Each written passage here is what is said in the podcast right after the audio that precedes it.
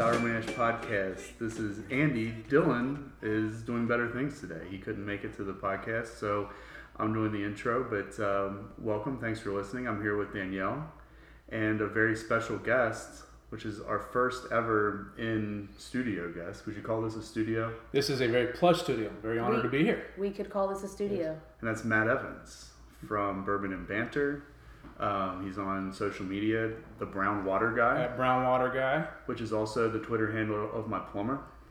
Ah, Oh, I need to sue for copyright infringement. I love it. Right. Love it. I think also, Sour Mash tour guide, also Sour Mash tour guide. Teacher. Matt Evans, teacher, teacher and just of all children, around, teacher just of people about bourbon, just bourbon dude.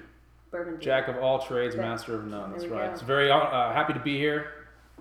Enjoy listening to you guys' podcast. So to be able to experience it firsthand in the amazing Sour Mash Studios is quite an honor. Yeah, and you're our first ever in studio guest. We had Forrest call in from Portland, but this is a whole new animal for us. So I'm excited. Let's Yeah. do this thing. um, so tell us a little bit about the bourbon that you brought. Well, what I brought was is the uh, Wyoming whiskey store pick uh, out of Bed, Big Red Liquors from Indiana. This is uh, a whiskey from Kirby, Wyoming. Population, I believe it's like 86. um, they uh, started several years ago with um, Dave DeFazio uh, was an attorney down in Jackson Hole, Wyoming, and he hooked up with the Mead family, and they started this distillery. And what's cool about Wyoming whiskey is that it is everything they do comes from within about 100 miles of Kirby, Wyoming. All their grains, all the materials come from within there. So it's uh, usually about a five-year-old wheated bourbon, uh, and this one is a private stock uh, bourbon whiskey from Big Red Liquors. Very nice. So, a lot of times on our tours, we try to have a stop dedicated to wheated bourbons, and it's starting to get harder and harder to fill that without doing, say, too much Heaven Hill stock. I'm getting repetitive, yeah. Get repetitive. So this could be a, a nice one to to swap out. Their uh, their their standard store uh, standard uh, wheated is available all over Kentucky. Um, is obviously a very hard market to break into if you're an out of state bourbon. So I think they kind of shied away from uh, their store picks or their uh, their offshoot expressions. Um, they do have a sherry cask finish, which is also uh, uh, one that I really like. But um, you can pick this up at any one of your liquor stores for about thirty bucks. Interesting. Danielle, what do you think about this? I like it. I do too. I just took the first sip of it. Yeah, this is the first time I've ever tried this. So, Um, so Matt, one of the things that I wanted to talk to you about is in your articles that you write, especially your reviews at uh, the, the Bourbon and Banter, you're very good at picking out tasting notes. yes. I'm, I'm so mediocre at best. I'll, I'll try to pick out maybe one word. Danielle usually bad. I'm just like says the that low, everything the is. low end of the. Ta- I'm, I'm, I'm still trying to hone that skill. I feel like it's a tough skill to master. Yep.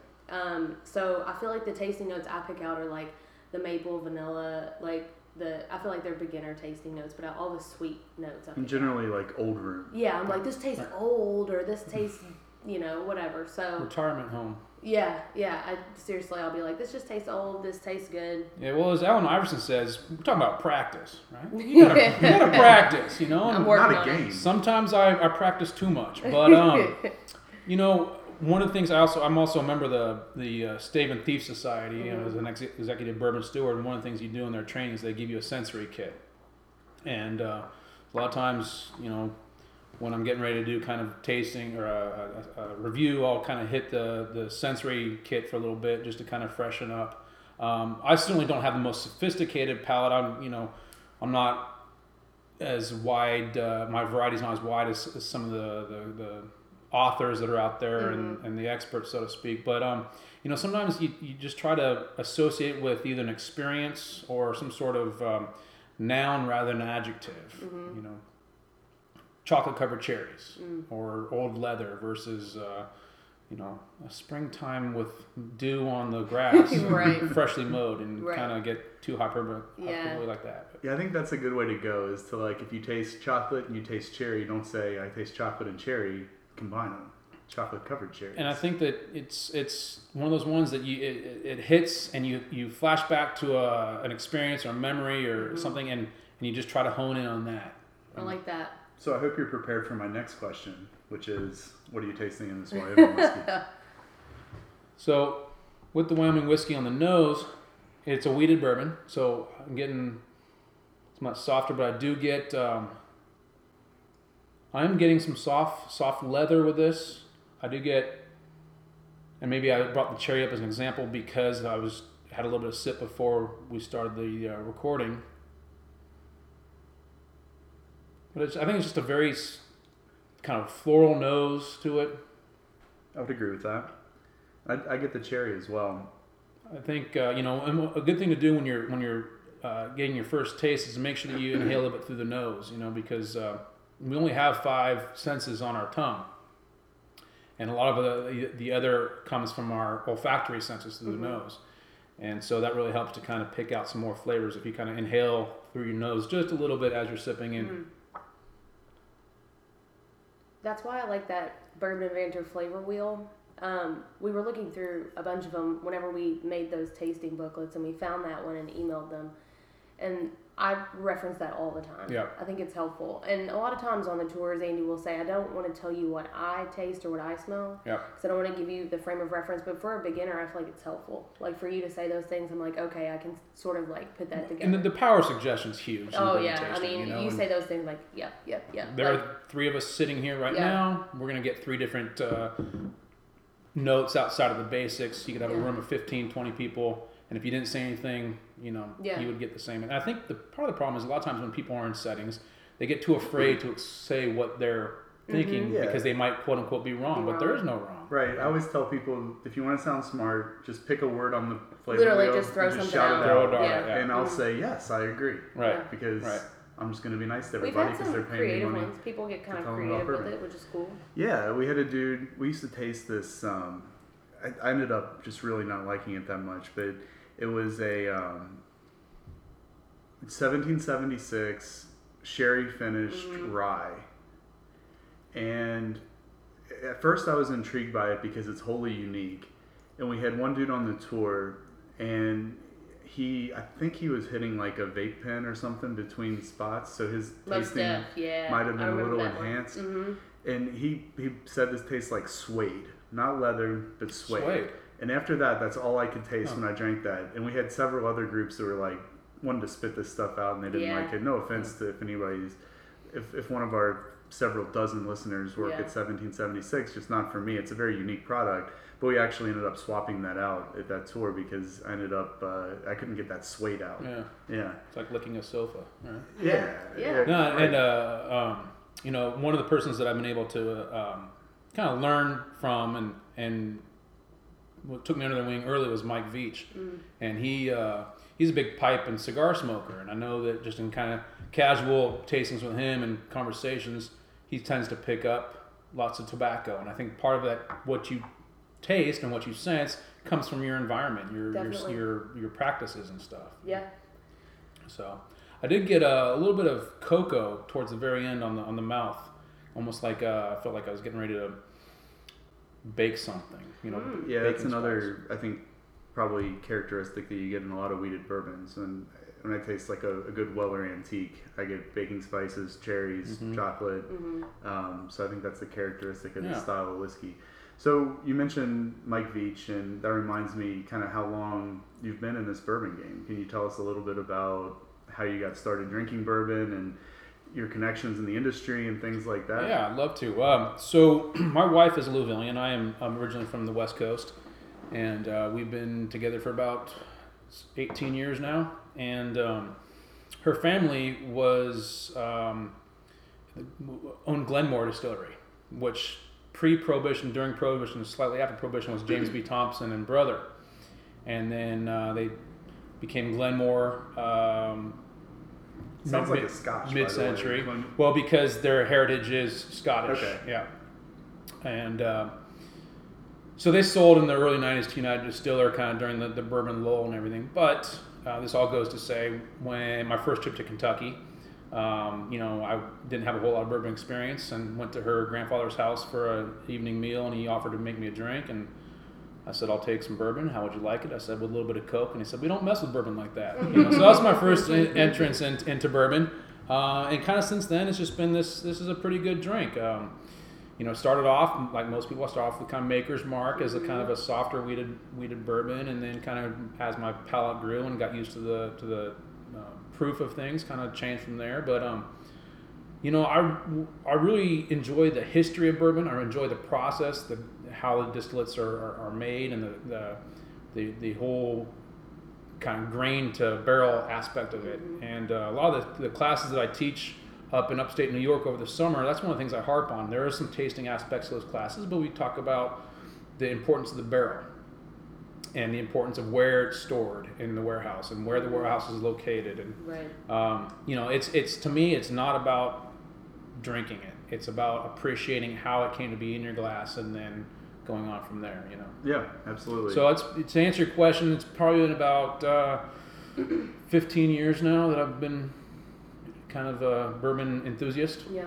So that, that James Thompson that came back up recently because they released the uh, the forty year old. They did. They did release the 45 year old. 45, yeah sorry. Oh, was that was, was that the release that was at the Frazier. Frazier? Yeah. Yeah. Which is a, it's a uh, it's a great cause. Um, you know, all proceeds went to veterans groups. Mhm. Um, you know, it's a gorgeous looking package. It's a gorgeous looking bottle. Uh, it's it's it's hard to it's hard to uh, make a 45 year old bourbon. Well, it's, Taste. it's going to lose the balance. It, it's it's it's very By it's, you're 20 chewing on years. an oak stave. Right. You know. I'm not going to lie. As good as this Wyoming whiskey is, and I'm glad you brought it. In the back of my mind, I was kind of hoping you were going to bring us a little sample. Well, of that's it. next time. That's Okay. next, That's that's when we Don't move get ahead of the uh, the. Sour Mash tours to the our Eastern Prospect location. Yeah, There we go. absolutely. I'm, Yeah. But I'm extremely the studio curious there. about it. That's I mean, it's it's history, right? I mean, it's the oldest bourbon that probably ever will be produced. Is there any other 40 year old stock or 45 year old stock sitting around somewhere? Not that I'm aware of. And they're getting ready to release a 44, and then I believe a 43 after that. Okay. Yeah. Um, it's got a great nose to it. Yeah. It's got a great nose to it. Um, it's just very very tannic and Yeah. you know. It, but, but like you said, great cause. The packaging is absolutely beautiful, and I thought that it was awesome how they packaged the the main 750 with the the tasting sample. Little, so little little sidecar is what they called it. you could have your cake and Oh, eat it too. Right. Yeah. Right. Yeah. And um, Buddy Thompson, who is is the one that came up with the packaging and the and the and had the barrels, suggests um, putting a little sherry with it to try to kind of smooth it out. So if you Oh. did get one of those bottles uh, and you do want to drink it, you know that might be something that you look to do. So how many how many of those came out? I believe it was less than a thousand or less than fifteen hundred. Of those 1500, just obviously we're stating wild guesses here. How many of those do you think are open right now? Ooh. Um, I would say maybe less than a dozen. Yeah. Yeah. I mean, I think a lot of people obviously bought them as investments. Yeah, sure. For to, sure. to turn around and Yeah. um, So I think it know, was a, a Thursday that that came out at the Frazier, and I was sitting in my office, kind of regretting not going down there, honestly, because at about 10:32, as soon as the release happened, Yeah. I looked on the secondary market, and there was one up for auction, and it was going. Yeah Um, I think it, I think the retail was eighteen hundred and I think that I saw it get up to about three if I might be I think that very first one might have gone for five. was it five that that's- nuts. It- It's it's crazy. and then Wow. it quickly yeah. Yeah. went down. Yeah. That, which, which is true for any kind of limited Sure. release. If you have if you have the means, it's going to be a centerpiece on your on your on, on your bar as far as the looks go and everything. It's a Uh, fantastic yeah. packaging. for sure. So how did you get hooked up with uh, Mike Veach? Um, my wife's dad, um, his last name, my wife's maiden name is Farnsley. Okay. Uh, so those are the Farnsley Kaufman House and the Farnsley Moremen Mhm. House, some historical homes in the um, in the in the west end and southwest end of Louisville. And we did some fundraising. We do fundraising for the Farnsley Kaufman House, which is held at Riverside Farnsley Moremen. And Mhm. Mike Veach is when he was working with the Filson Society, Filson Historical Society, very generously donated some tastings. And so our first year back in, we've been in Louisville now about 12 years.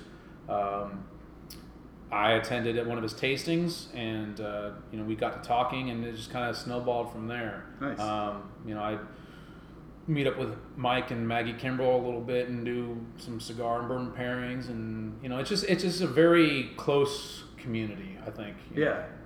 Last time I went to um, what's the bourbon event that they have down at the Kentucky Center in February? Uh, I can't remember what it's called. Oh yeah. Bourbon Festival. That's the one in September. That's in It's September. very similar to that. It's yeah. Either way, I saw uh, Mike Veach. I, I sat down on a panel and listened to him and um, one of the guys from Castle and Key and a couple of others. Fred Minnick was on the panel as well, talking about vintage bourbon. And I did not recognize Veach at first because I was used to seeing him in like uh, short sleeve, kind of Dwight Schrute button down. And he was he was like somebody gave him a makeover. He Yeah. was dressed like a like a villain or something from an old west movie. He had a cowboy hat on. He's got the uh, the facial hair and the handlebars. Mustache. Yeah. Yeah. Yeah, he's got a, a, a lovely um, partner right now, Rosemary Miller, or uh, s- very much significant other, and I think that she she uh, said, Mike, we're gonna love work on your wardrobe a little It's bit. like, It's look, you, you Right. were you were one of the, the main dudes and Right. like the hottest trend in the country right now. You need to look the part. Exactly, exactly. He's he's he's a very humble guy, a great guy.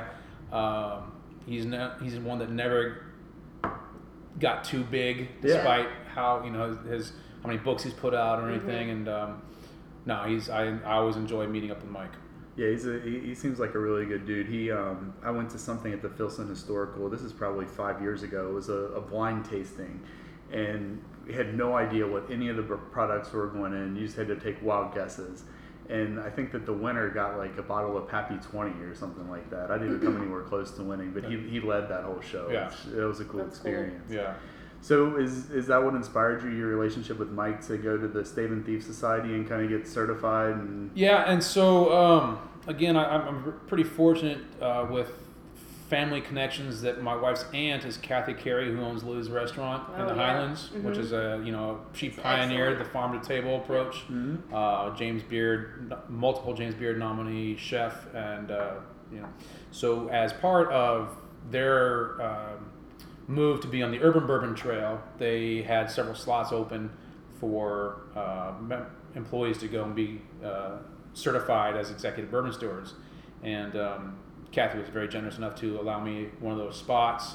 Um, so I went down, and this has probably been about four years now or so, and um, went down and it's a, you spend the day down at uh, Moonshine University downtown, and you just go through the whole gamut, and uh, it was a real great experience. And so, you know, I used a lot of what I learned down there um, on as, on my tastings as well as the the materials that they gave me, and you know, it's just it's just it's a really cool experience. I think that um, it'd be nice if they were able, you know, I go, I guess they go up to Chicago now, kind of spread the gospel that Oh, way. cool. But um, so that's how I got a hold of the the Stave and Thief Society. So recently, Dylan and I did the certified bourbon steward, but really considering taking that next step because I do think having that, that sensory kit would help me in my tasting notes and things like that. It would it would help me for sure when you said that. I have um, I have Andy's book, so Yeah. I'm like studying, but um, I need to like actually do it. But I would like to get the sensory. Yeah, kit, it, it's it's it's very helpful because so many times I think there are a lot of people out there like I have it, it's on the tip of my tongue, I can't quite place it. I know I'm tasting something, you know, and I think that just having that in your in your uh, mental repertoire Mhm. uh, is a great way to kind of help place what it is that, that you're tasting. I find myself doing it too with like wine or coffee. Mm-hmm. I'm trying to like become better at tasting notes and and like smells in general. So like. I had coffee the other morning and I knew it was at work, so we usually have like Sunergos or something, and I'm like, okay, I don't know what kind this is. Kind of, t- I kind of like had a hint of fruit, and I'm like going to the bag to make sure Right. that it was, and like I'm trying it with everything now just to see if I can like pick it out. Yeah, it's so fun. it's just tough. I mean, it's tough for me to do. It's it's hard. It is for It's sure. a, it's a skill. Yeah, for sure. and, and again, I mean, there's people with naturally sophisticated palates that can Mhm. pick out eight different Yeah. notes on a single sip uh, and how it progresses, and you know that's certainly not me. Um, and I think almost that could be a curse because you might not like a lot of stuffs out there, right? I mean, Mhm. most people are like they like it or they don't. Mhm. Right. You know, they like it neat. They don't. They like it. They don't like it neat, but with a little bit of water, Mhm. it opens it up, and Yep. you know, I, I, you just you drink what you like. Yeah, absolutely. So one thing that I didn't even realize until recently is I was reading an article that somebody at work sent me about um, Jefferson. So I guess Trey Zoeller, his next project, kind of akin to the ocean, might be something with a, uh, a riverboat. So send it down the, the Kentucky, Yeah. Down the Ohio River, up around in New York. and through New Orleans, and Mhm. Right. which so- is supposed to kind of trace the, The original- original, path, right? Right. So what they did is they took a barrel, the same stuff, they're identical at the beginning, and left one in Louisville, ran one through that, and then tasted the other one next to the control up in New York. And it's one thing for these dudes to sit there and say, "Oh man, it tastes so much different. Oh, I can taste this." But they did. They put it put it in like a micrometer and measured the chemical makeup of the product. And there's like stark differences. And until I read that article, I actually didn't realize that there were specific chemicals associated with specific tastes that come out of the wood that impart various flavors onto the bourbon. So, you know, I guess it's kind of the, the man of science versus the artist. Right. Whether or not, Yeah. you know, is taste really subjective or am I tasting this chemical that imparts vanilla into my product? Yeah, that's a, and that's the, the beauty of the barrel. Yeah. You Yeah. know, I mean, seventy percent of the, the flavor comes from the barrel itself, hundred percent of the color. But I think that's just you, you know, I'd like to see them do it again with a barrel from wood from a different region. Yeah. Right. You know, and just see how that changes things. And Yeah, and who knows if those barrels were even from the same region? Right. They, they, that could have been a There's variable lot that of they didn't even factors, yeah. consider. Yeah. no, it's um, it's it's there's a there's definitely a science behind it all. But as far as personal experience, you know, I think that's more more of an art. You know, kind of. Oh, I, I, I would definitely lean toward that side of things. Yeah. Now it's uh, I've I had a couple opportunities uh, to go to Kelvin Cooperage uh, to see how the barrels are made, and um, you know the Kevin McLaughlin is one of the first to tell you that there is definitely a science behind it. They're toasting of the of the of the staves before they char it opens up the the vanillins and, and allows for that sugar to be released, and then they char it, and that you know helps to, to speed up no not necessarily speed up the process, but help develop the flavorings. And so when you have new companies like Rabbit Hole who are using Kelvin Cooperage barrels and they're putting out two and a half stuff, two and a half year old bourbon, Mm-hmm. it's tasting a little older because it has a little bit of a head start with the the, the vanillins that have been activated by the by the um, ch- uh, toasting versus the charring. yeah. Really, you know. Okay, And then they also use uh, not to get off on a Kelvin Cooperage rant Yeah. here, but you know please do. uh, they use and for their fires they use um, oak remnants from their wood, so they don't use gas. Oh. So, So, they're, they're burning basically. other they're burning barrels wood to create their their their fires, in which they then toast and char. You know, and uh, the analogy that I use is if you're cooking a steak, you know, you want it over a gas grill or do you want it over a charcoal grill? You know, gas grill's gonna be quicker, it'll be less expensive in the long run. Charcoal's gonna take longer, but which one's gonna have the more flavors to it? You Mhm. know, charcoal. so, so I think you know that Kelvin's a small operation down there, but I think they're doing it right. So to, to kind of put a bow on the Matt Evans story, so you're you're certified, you're executive bourbon steward, and you use that twice or two weeks out of every year up in New York. up in upstate New York, Chautauqua Institution. Yeah, it's a great place to go because people come from all over the country uh, to hang out in this kind of idyllic, bucolic area uh, in western New York State.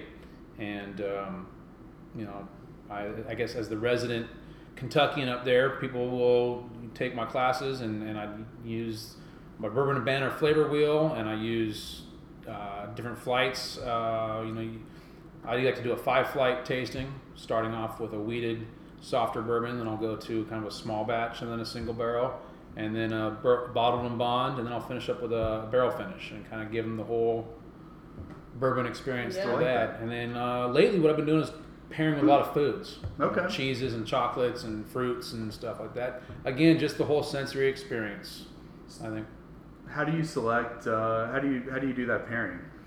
Um, you know, I try to change it up a little bit, but I think with the, the higher proof, um, I kind of try to use something that's going to kind of coat the tongue a little more, like a, uh aged Parmesan cheese or something like that. Okay. Um, with something that's a little bit lower and softer, I'll use more of a fruit to kind of change things up a little bit. That's cool. I Um, want to do that. and, and it's, it's really cool because uh, one thing I learned from Steve Coomes, who's a local guy, he's a great guy, um, and I don't know where he got this from, but a milk chocolate blue cheese combination.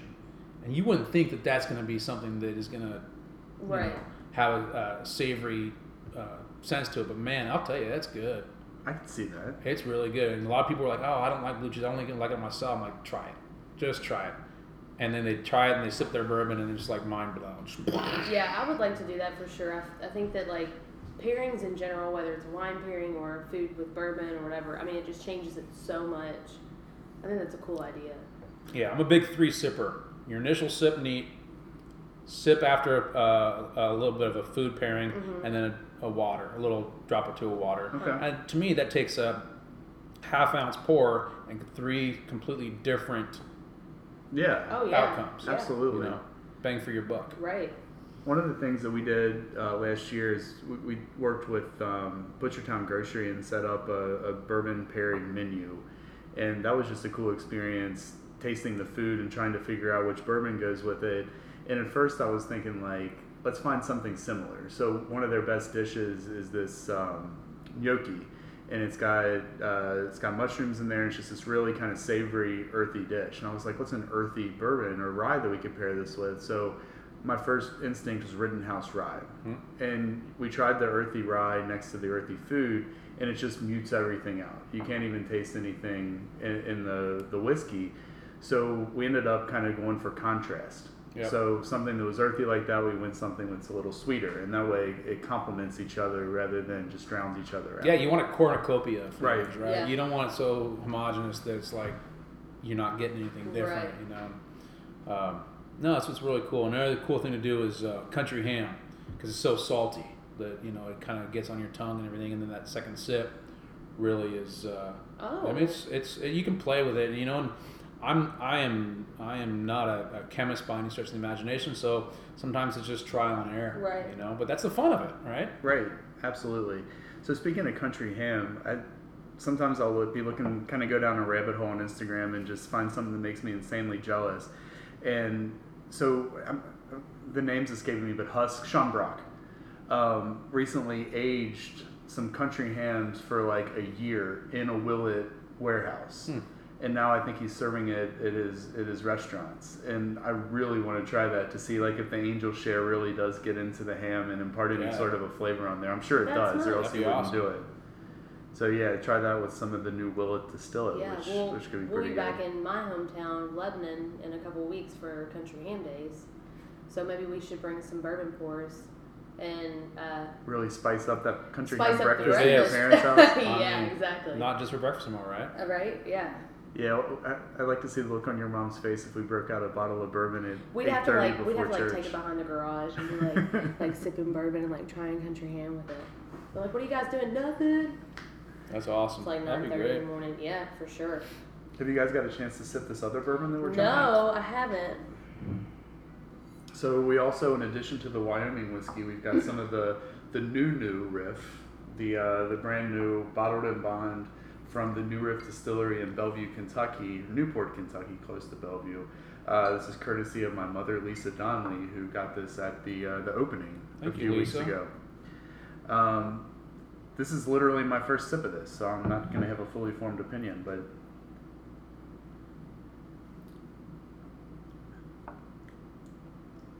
It's good. I mean, eh, what the trend that I'm liking right now is these new craft distilleries putting out their bottled and bond. They put out their first um, distill it and make a big show of it, and rightfully so. It's been uh, a long time coming, and to start a production and not be able to really put anything out for four years that you make has to be a for somebody that's got a lot of a lack of patience like me. I would not be able to stand that weight. Um, but New Riff, this is a 30% rye, so a, a high rye mash bill. And um, I think this there's good things to come from this distillery. Yeah. 65, 30, and 5. Low barley content. So I got got some black licorice.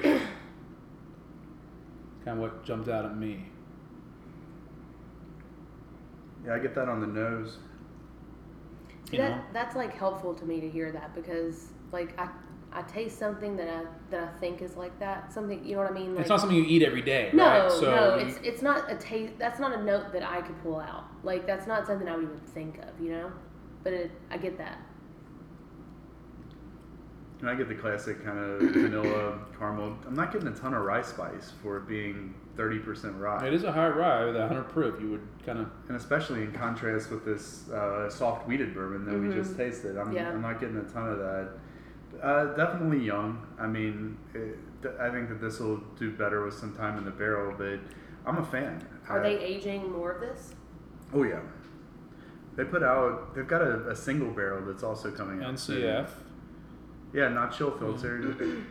I also like the idea that a lot of the new distilleries are putting their full mash bill right on the label. I They're like that. talking about their entry proof. They're, they're really getting down to the and that's what I think is what is attractive to people these days is the the full transparency. Yeah. You know, I, I, I think that in this market where it's so saturated, both with the old guard and new people, that new new distilleries, craft distilleries, people will just want to know exactly what it is. They don't want the guessing Right. game. You know, And that's how you're going to appeal to enthusiasts for Right. sure. I mean, if you just want to have a fancy label and catch somebody's eye and get them to buy the, your bottle once, that's one thing. But for New Riff, I think is doing it quote unquote right. Um, they've been putting out great source products for a long time with the OKI, and this is their foray into their actual distiller, Yeah. which is very exciting to see. I'd like to actually go in the distillery because I'm always so close when we go into Party Source. Yeah. Like on the way, have you been to Party Source on the way to Northern Kentucky? I have not. Okay, this is like my favorite store, and people people are always like, "Oh, your favorite." No, it legitimately my favorite. It's a huge liquor store. Anything you can think of, they've got. They've got like wine tastings, bourbon tastings, beer. But New Riff is on the other side of the parking lot, Right. and uh, we always see it. We'll go into Party Source, but I've never been in. Yeah, there's a, I'd like a to full, check it out. a full beer bar in the liquor store. Yeah, Um, it's amazing. It's great if you're ever going up that way. But I would like to actually go like do a tour of the distillery. Do they do tours? yeah, absolutely. I assume they did. Yeah, this is uh, you know, it's, Going back and forth between these two, I mean, just the the vast difference. And oops, I'm out of the Wyoming I whiskey. I better. Yeah, please report it. Okay. The, that's what we like to talk about on our tours, and you know, your tasting lineup of five kind of follows a similar arc, I think, to what we do with sour mash. But we like to compare and contrast different styles. So we typically start off with corn heavy traditional mash bills, then just by virtue of uh, the place that we typically stop second, um, focus on rye, see what the flavor happen, what happens to the flavor when you ramp up the rye content, and then focus on wheated bourbons at the end. Because typically we've got a Weller Antique or kind of a treat for, for the for the group at the last stop. So. Uh, Tasting these next to each other, we're about the same age. You said it's a five year. It's about yeah, uh, minimum five year. five year and a four year, um, similar proof, 92 to 100. So a little bit of a step up there, but the big difference is the, the wheated versus the high rye. And So- certainly a contrast. Sorry, I didn't mean to cut you off. No, go ahead. Very rude of Please uh, cut of me me as a as a guest in your I was- studio. He's I was- just rambling. I'm just absolutely cut him off. rambling over here. So So when I do a side by side nosing, I do the new riff first. So I get the, the, the, the rye bourbon first, and then I go to we. I feel like I'm walking into Plehn's Bakery. Mm, yeah, it's Like, like to me, because I was just there the other day picking up some cookies for my students. That's what I, that's what I do. it's like sugar cookies. right. yeah. You get that kind of baking. Like I feel like Mhm. uh, that's kind of cool. I mean, it's not better or worse than the other. I think just that's just that's kind of cool noticing the difference. You know. For sure. But yeah, I, you know, I think most people will say you if you're doing a tasting, you start with kind of lower proof and work your way up. But you know, with the sour mash tours, we like to spread them out because we are walking around town, and I don't Yeah. think you want to have anyone too too far gone Right. uh, as you're as you're down the sidewalks and stuff. Uh, yeah, we've we've only had well, I I won't say we've only had one person who we thought maybe was like a little like too much because we'll send out a survey, one to five. You know, how how'd you feel? Most people fall into the threes, but one of our friends came on the tour, one of our very first tours, and by the end of the tour, It was our very first. It tour. was. It was Yeah. the very first. And we're like, man, he he got really he got really drunk. Turns out his wife was pregnant, and nobody knew, so they were switching out. throwing back. So that's what happens when you have Well, double. Also, when we went to Taj, they were panicked. They didn't realize that we were going to be there yet. And instead of giving everybody half ounce pours, They were like- they were she just just like going rogue. eyeballed it, And and, it was everybody ends up with like three ounce and a half. Yeah. And I think Colin drank the whole thing. The whole yeah. Um, plus, He's a trooper. plus Kate's. And then he had to go to family dinner. He had to go Yeah. to dinner. I dinner. mean, it's the sacrifices we make when our wives are pregnant. Right, and she, yeah, and looking back, I'm like, okay, that's what happens when you drink twice the amount, which is good to know. Yeah, definitely. Yeah. So, and then also, I think uh, you know, you mentioned kind of typically you want to start at the low proof and go higher. Is there really that much of a, a difference if you're tasting like a hundred versus a ninety-five? I mean, we're not starting off with like a one thirty-five Right. Booker's or something like that. No, I, I agree. I balance think out. if you're kind of within five or eight, Mm-hmm. you know, and maybe because I've been at it so long, eight's not a big big change. But Mm-hmm. um, and I also like to start. I, I like to start with a wheat.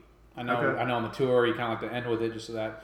But most of my tour, most of my tastings are at a single sit, sitting, Right. Yeah. usually in someone's house or Mhm. private fr- private function, and uh, so you just kind of ease your ease your way into it. Um, what wheat do you typically use at the beginning of your tastings?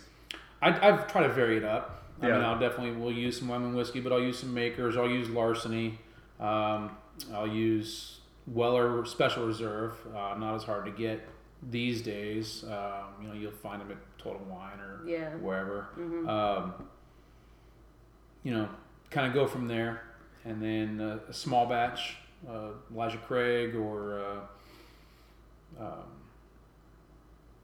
uh, Four Roses. Though is a good one. Mhm. For sure. So we actually uh, last Thursday we went over to our friend Marty and Christina's, and we did a blind tasting of six different wheated bourbons. Um, Danielle had to pour all these pours, a Yep. very painstaking process. I think she's still a little bit miffed about it, maybe.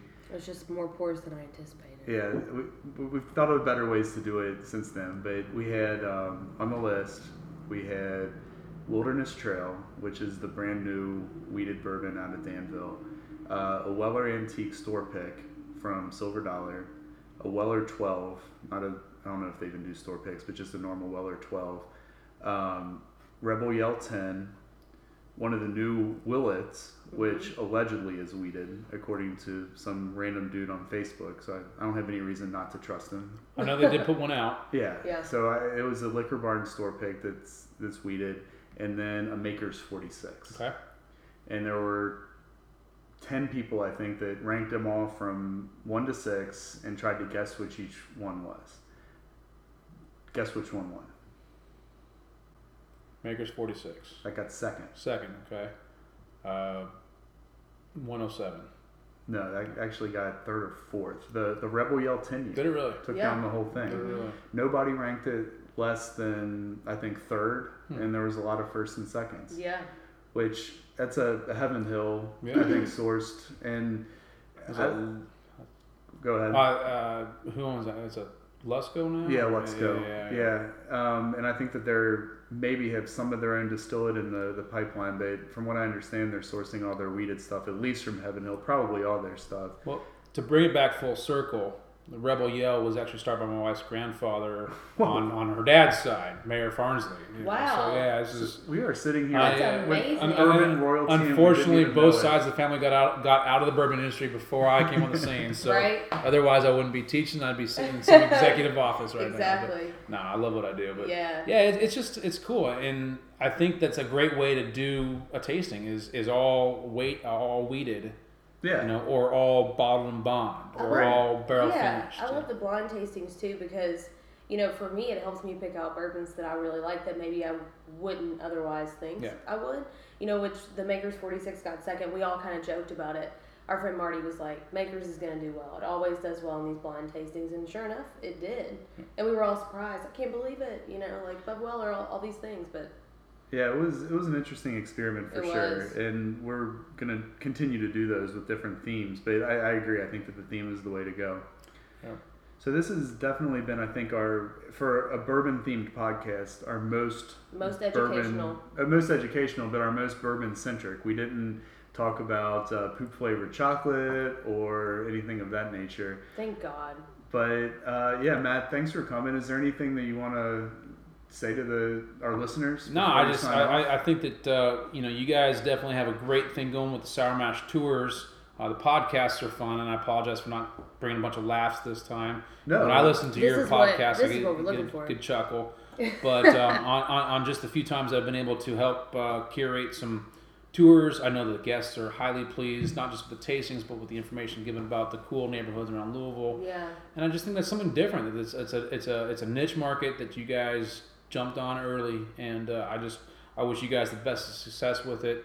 And uh, you know, I hope the the bourbon industry is going to keep growing, and people are going to keep looking for ways to be innovative. And you guys are right there. So it's been it's been great. Love it. Thank you, and Yeah. uh, definitely check out Matt's articles on bourbon and banter. Follow him on Twitter. Twitter, Instagram, Instagram. at uh, Brownwater Brownwater Guy, and uh, you know, try some of that Wyoming whiskey if you're if you're not familiar with it. I think it's Yeah. good it's stuff. very good. And all of Matt's articles are great, but especially his most recent article Ooh. that just went up today. Very smooth. Hot off the press. Hot off the press. Um, check it out about Sour Mash Tours, which was a, a great honor to see our name in print there, or not print, but digital text. You can call it print.